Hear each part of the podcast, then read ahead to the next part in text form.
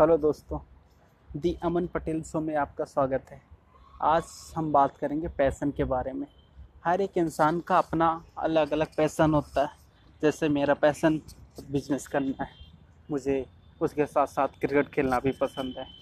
किसी को हॉकी खेलना पसंद होगा, किसी को एक्टर बनना होगा, किसी को एक्ट्रेस बनना होगा, किसी को कोई फुटबॉल खेलना होगा, किसी को कुछ और करना होगा, किसी का पैसन साइंस एंड टेक्नोलॉजी में होगा।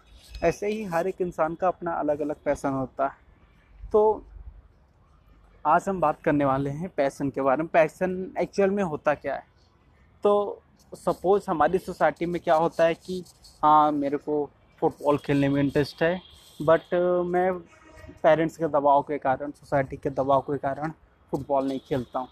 और क्योंकि ऐसा होता है, हम बचपन से जब फ़र्स्ट या सेकंड क्लास से पढ़ते चले आते हैं। हमें बचपन में पूछा जाता है हाँ बेटा, बड़े होके क्या बनोगे? तो हम बड़े चाव से भर बताते हैं, मुझे क्रिकेटर बनना है, मुझे फुटबॉलर बनना है या मुझे एक्टर बनना है। पर जैसे जैसे हम बड़े होते चले जाते हैं पेरेंट्स और सोसाइटी से हम बातें सुनते चले आते हैं। एक्चुअल में दो चीज़ें होती एक एकांतवादी सोच होती है, एक समूहवादी सोच होती है। मतलब कलेक्टिविस्टिक सोच होती है एक इंडिविजुअलिस्टिक सोच होती है। तो होता क्या है कि हमारी सोसाइटी के स्ट्रक्चर इस तरह क्या है। तो हमारे यहाँ कलेक्टिविस्टिक सोच का ज़्यादा बोलबाला है।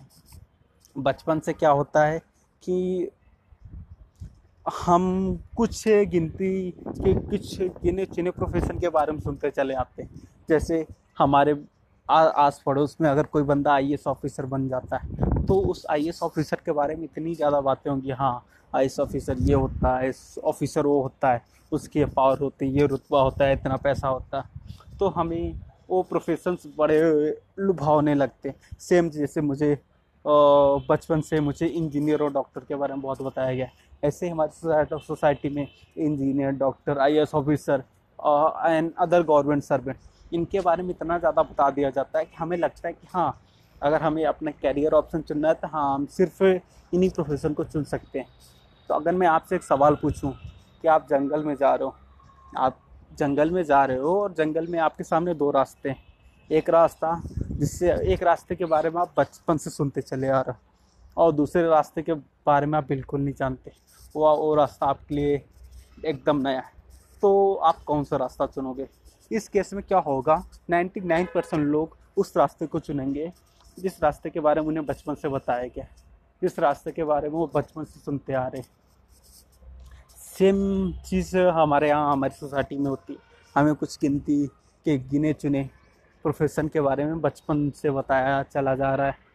हम उनके बारे में बचपन से सुनते चले आ रहे हैं। इसलिए हम भी, होता क्या है कि उन्हीं प्रोफेशन को चुनते हैं।